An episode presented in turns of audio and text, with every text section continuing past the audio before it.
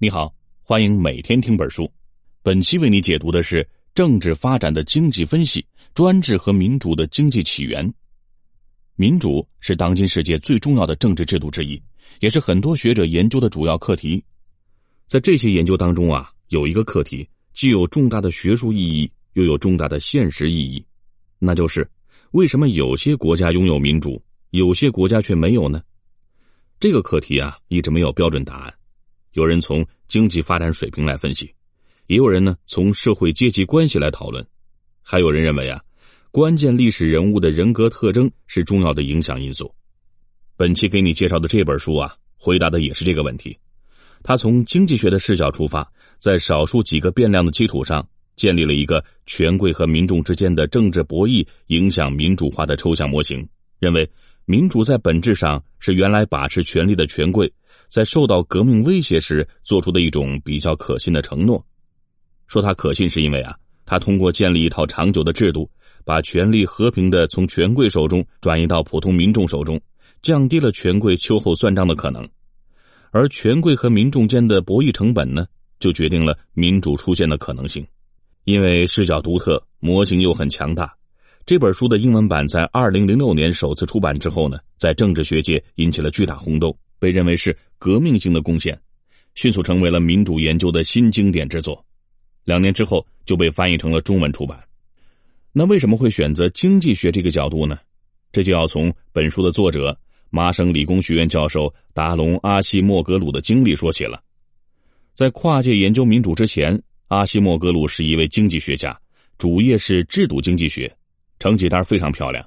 他在经济学顶级期刊上发表的论文。在数量和质量上都远远超过了同辈经济学家，有人还预测他将来很有可能获得诺贝尔奖，因为他在三十八岁那一年荣获了克拉克奖。这个奖是专门颁给四十岁以下做出杰出贡献的经济学家。据统计，历年的克拉克奖得主当中，有百分之四十后来都获得了诺贝尔奖。好，那么介绍完背景，我们就从以下三个方面来解读这本书。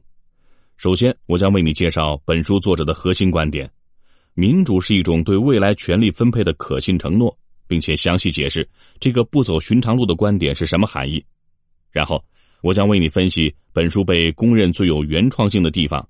为什么说从成本收益的角度来看，经济不平等、权贵的收入来源、全球化是影响民主化和民主巩固的重要因素？最后，我将为你谈到作者对民主的未来的预测。在高度全球化的时代，民主的未来是乐观也是悲观的。好，我们先来看第一个重点内容，那就是作者对民主化的理解。作者认为啊，民主制度是在权贵和民众的政治博弈当中，作为一种可信承诺出现的。你一定想问啊，可信承诺是什么意思？和民主有什么关系呢？确实，我们一般说到民主啊，都会说到人人都有选票、公正自由的选举等等。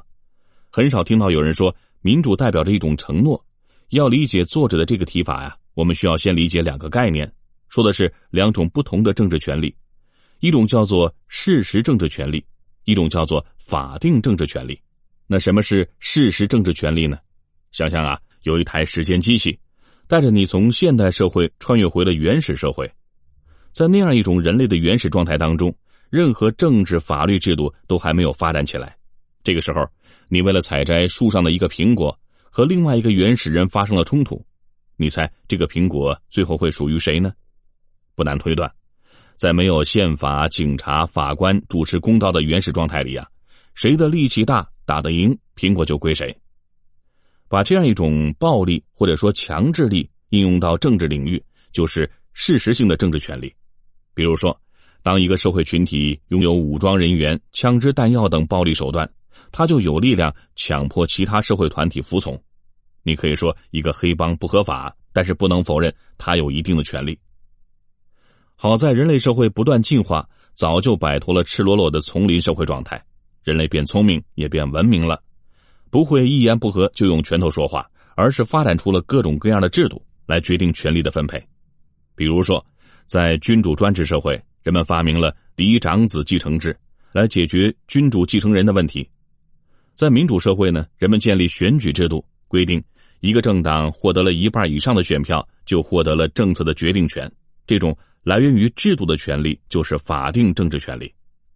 作者认为啊，现实社会中的政治权利是这两种政治权利的总和，谁掌握更大的权利，谁就获得更多的利益。如果我们把一个非民主社会中的成员简单的划分为民众和权贵两类群体，一般来说，民众都是相对的穷人，权贵是在经济政治上都更具有优势的群体，例如国王、贵族。军事独裁领袖等，所谓“屁股决定脑袋”，这两类群体啊，由于利益不同，想要的政策也不同。比如说，民众可能会赞同高税收、高福利的政策，因为在这种政策下，富人比穷人交更多的税，政府有钱之后呢，会给国民发比较高的福利。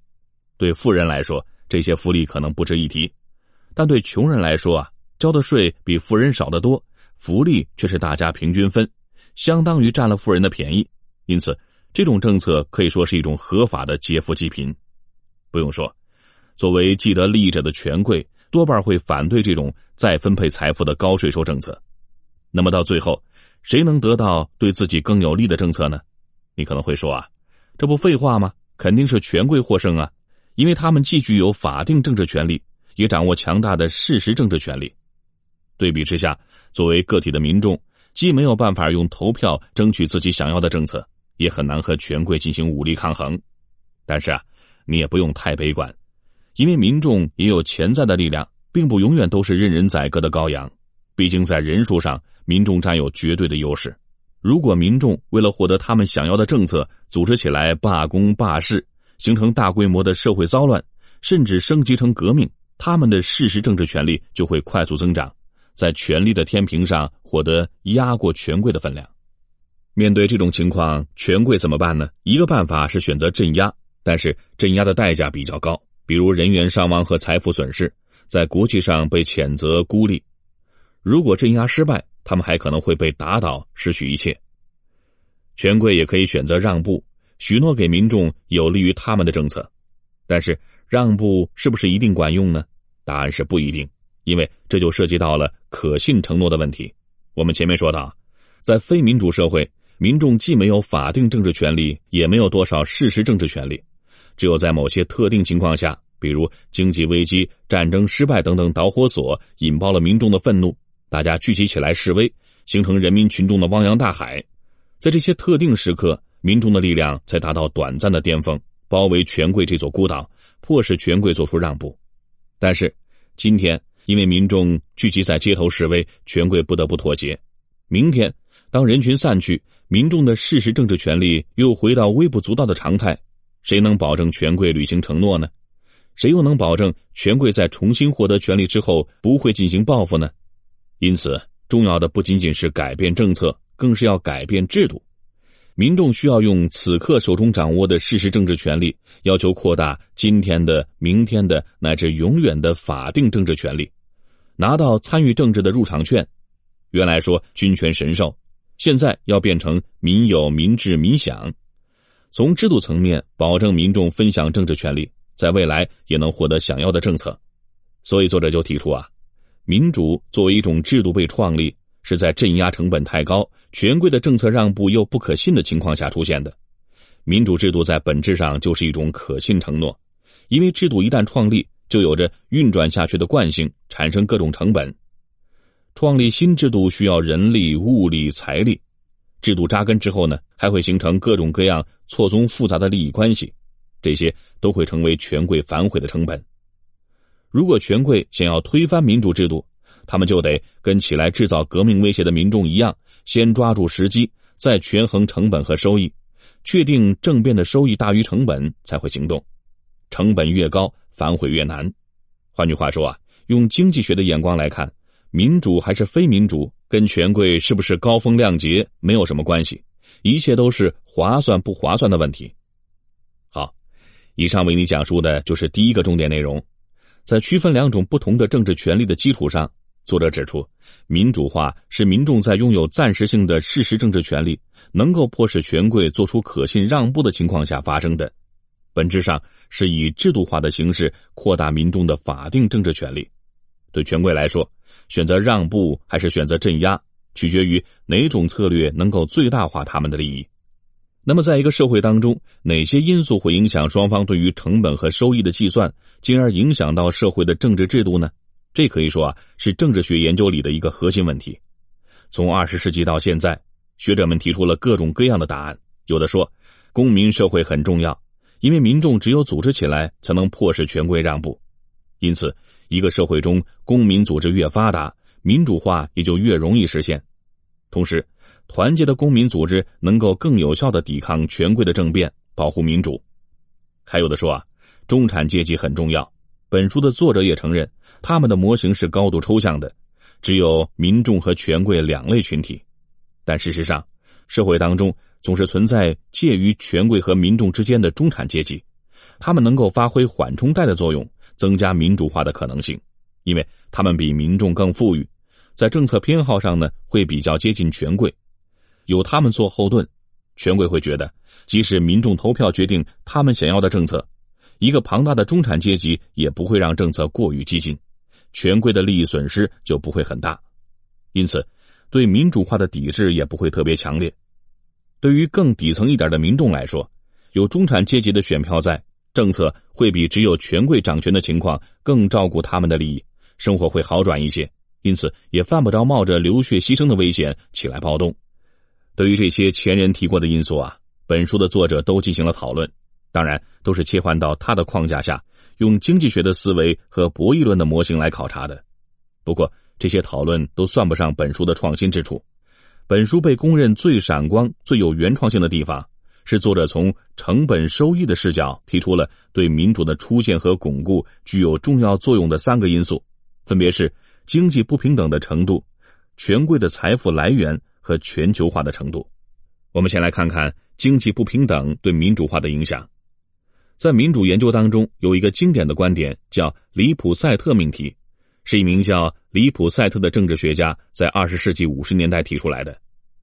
这个观点认为，民主与经济发展水平正相关，经济水平越高，越有可能出现民主化。围绕这个观点啊，长期以来产生了大量争论，到现在还没有定论。支持者认为。放眼世界，大多数稳定的民主国家确实都是富国，而非民主国家呢，大多数都相对贫穷。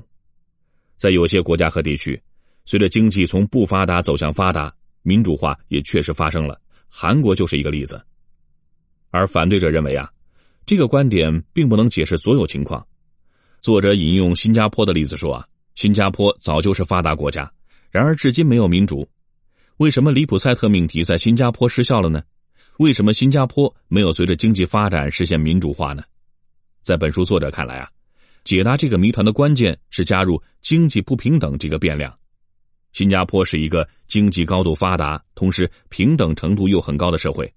我们在前面说到，不论是权贵还是民众，改变政治制度的根本目的是为了最大化自己的收益。作者认为，对新加坡人民来说，除了没有真正的选举权，大家的日子过得还挺不错。改变当前的制度呢，并不一定给他们带来巨额好处，不值得冒险。那么，按照这个逻辑，你是不是会认为，如果不平等的程度增加，实现民主的可能性会更高呢？也对，也不完全对。一个非民主社会越不平等，意味着推翻现有政权的回报越高，民众更容易被吸引到反抗的道路上，因此逼迫权贵让步，进而实现民主化的可能性也就越高。但是在现实世界里啊。我们也不难发现，一些高度不平等的非民主社会里，政权被权贵牢牢把持着，民主化并没有比其他社会实现的更容易。比如，二十世纪时的南非，民权组织非洲人国民大会与当时的种族隔离政权斗争了将近一个世纪，经历了各种暴动、骚乱、让步、背信弃义、再暴动之后，民主才最终确立。这又是为什么呢？作者指出啊，当一个社会高度不平等时，民主出现的可能性反而降低了，取而代之的是一个压迫程度非常高的非民主政权，因为对权贵来说，他们手中拥有的太多，一旦失去，代价又太过惨重，所以他们会严防死守，各种镇压。也就是说，在不平等程度特别低或者特别高的社会，民主化的可能性都会降低；而在不平等程度处于中间水平的社会，民主化的可能性最高。这就刷新了里普赛特命题的旧认知。作者认为，经济不平等和民主化的可能性之间不存在一个简单的线性关系。经济发展水平低或者经济非常不平等，确实不利于实现民主。但是，即使经济发展水平很高，像新加坡那样，也不一定就会实现民主，还是要看社会内部经济不平等的程度。这个因素啊，同时也解释了民主倒退问题。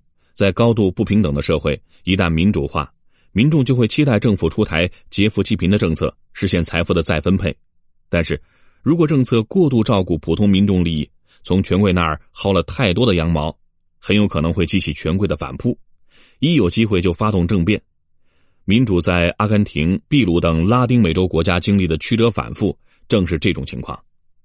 作者提出来的第二个因素，权贵的收入来源也非常具有洞察力。在农业社会，权贵的主要收入来源是土地。随着工业化程度提高，权贵的收入来源会逐渐转移到物质资本和人力资本上。比如说，工厂和熟练工人，这两种不同的来源会造成权贵对于民主化态度的不同。一方面，土地作为不动产，比物质和人力资本更容易征税，而社会动荡对于物质和人力资本的损害更大。另一方面，就像历史上发生的那样，农业社会可能会依赖奴隶制，而工业社会呢需要自由劳动力。这些因素结合起来啊，解释了为什么和平的民主化主要发生在工业社会。而权贵顽强抵抗、镇压，以及最后引爆革命，在大多数情况下都发生在农业社会。民主化之后的巩固呢，也是一样。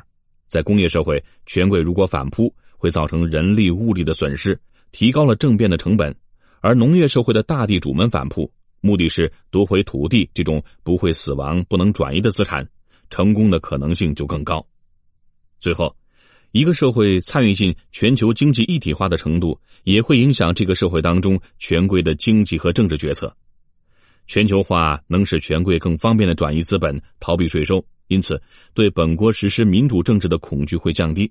国际贸易的扩大和产业转移，为具有丰富廉价劳动力的穷国提供了经济机会，提高了劳动者报酬，降低了一个社会经济不平等的程度。我们前面说过。当经济不平等程度处在中间水平的时候，民主化相对最容易发生。因此，在一个社会从经济很不平等过渡到相对不平等的阶段，民主化的希望反而是最大的。参与国际社会也提高了权贵镇压民众暴动的道德成本和经济成本。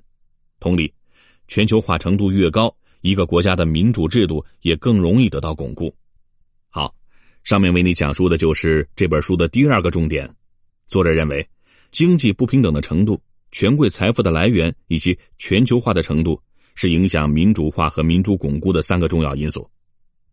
下面，来为你说一说最后一个重点：如果我们用作者这个模型来预测民主的未来，会得到一个什么样的答案呢？世界上那些还在专制统治下的国家，将来会民主化吗？在民主社会当中，政治平等的程度会提高吗？对于这些问题啊。作者给出了一个既乐观也悲观的预测。一方面，作者认为，民主的未来总体上来说是光明的。几十年来，和平和发展是世界的主题。在许多非民主社会，人均受教育水平不断提高，使得人力资本在劳动力市场上的重要性大大增加，同时也缩小了收入差距，创造了庞大的中产阶级队伍。正如我们前面分析的那样，这几点都是对于民主化利好的因素。此外，当今世界已经被高度的全球化紧密的联系在一起，这使得一国国内的政治冲突，不管是民众方面的骚乱和暴动，还是权贵方面的镇压和政变，都会产生比过去高得多的外部影响。这种情况下，用作者的原话来说，这两种双方各自最具有破坏力的武器，都会因为成本的提高而失去原来的杀伤力。因此，作者认为，世界经济一体化会促进和巩固民主。但是在另一方面呢，作者也认为，从现在已经冒头的一些趋势来看啊，未来民主的质量或者说民主社会当中政治平等的程度可能会随着权贵权力的扩大而下降，导致民主不能再像过去那样保护大多数民众的利益，蜕变成一种令人失望的民主形式。你可能会问啊，民主的本质不就是要保护多数人的利益吗？为什么在民主制度之下，权贵的权力还会扩大呢？这就要区分民主和政治平等这两个概念了。民主的制度性特征是参与政治的自由和公正的选举，允许多数人投票来表达自己对政策的偏好，因此选举出来的政府被认为代表了大多数人的利益。在这个意义上，民主确实比非民主更接近政治平等，但是民主并不等于完全的、完美的政治平等。在一人一票制的民主国家，权贵仍然具有比民众大得多的政治影响力。比如说啊，他们可以通过游说、行贿等非投票渠道来影响政策。因此，当我们讨论民主中的政治平等的时候，我们其实是在对比非民主政权的基础上的。用郭德纲的梗来说啊，那就是全靠同行衬托。其实，在非民主政权，政策是由一个权贵阶层、一个寡头集团、一个政治派别，甚至一个单一的独裁者决定的。而在当今一些成熟的民主社会，我们已经观察到了一些政治不平等日益扩大的迹象。比如说，权贵们发展出了利益集团来进行政策游说，甚至控制党派体系，进而控制政治议程，达到。获取自己想要的政策的目的，在美国著名政治学家福山看来啊，美国在过去几十年里就经历了精英集团权钱交易的大幅度增长。他甚至把这种现象称为美国的政治衰败。本书作者认为啊，这种趋势会降低民主亲多数和再分配的性质。最后，非常神奇的一点是啊，全球化和人力资本的增长对于民主的未来也有着不利的影响。这一点主要体现在对于老牌民主国家，比如英国和美国的影响上。全球化提高了资本的流动性，加上欠发达地区人力资本的增长，使得老牌民主国家的民众议价能力反而被削弱了。比如说啊，如果美国的资本家觉得本国工人工资太高，养不起，可以把企业开到中国，而资本和工作机会的外流，使得美国的工人在面对资本家的时候议价能力下降。这进一步使得他们在政治上越来越软弱，这是因为当工作机会都来之不易的时候，工人们自然也就没有底气团结起来向政府要求他们想要的政策。没有了工人的团结和支持，不管是工会还是左翼政党，都越来越少的提出强硬的收入再分配的政策诉求了。因此，虽然在形式上民主制度保障了一人一票的权利，但在实际上，全球化侵蚀了民主的质量。使得民主这个保障政治参与和大多数人权益的制度设计，在一定程度上偏离了出发点。在这个意义上，可以说全球化对民主的影响是一把双刃剑。好，说到这儿，本书的内容就聊得差不多了。下面来简单总结一下为你分享的内容。首先，我们区分了两种不同的政治权利，分别是事实政治权利和法定政治权利，并指出。现实中的政治权利往往是两者的混合。民主作为一种可信承诺，往往出现在民众的事实政治权利达到高峰，胁迫权贵做出制度让步，以获得未来的法定政治权利的时刻。其次，我们重点分析了一个社会当中影响民主化和民主巩固的三种因素：经济不平等的程度、权贵的财富来源和全球化的程度。从作者提出的成本收益的视角，我们发现。不论是民主的出现还是巩固，都是权贵和民众经过理性计算之后做出的策略性选择。最后，我们谈到了本书作者对于民主未来的预期。作者认为，由于全球化的加深、人力资本的增长和不平等的降低，民主整体上呈现利好的趋势。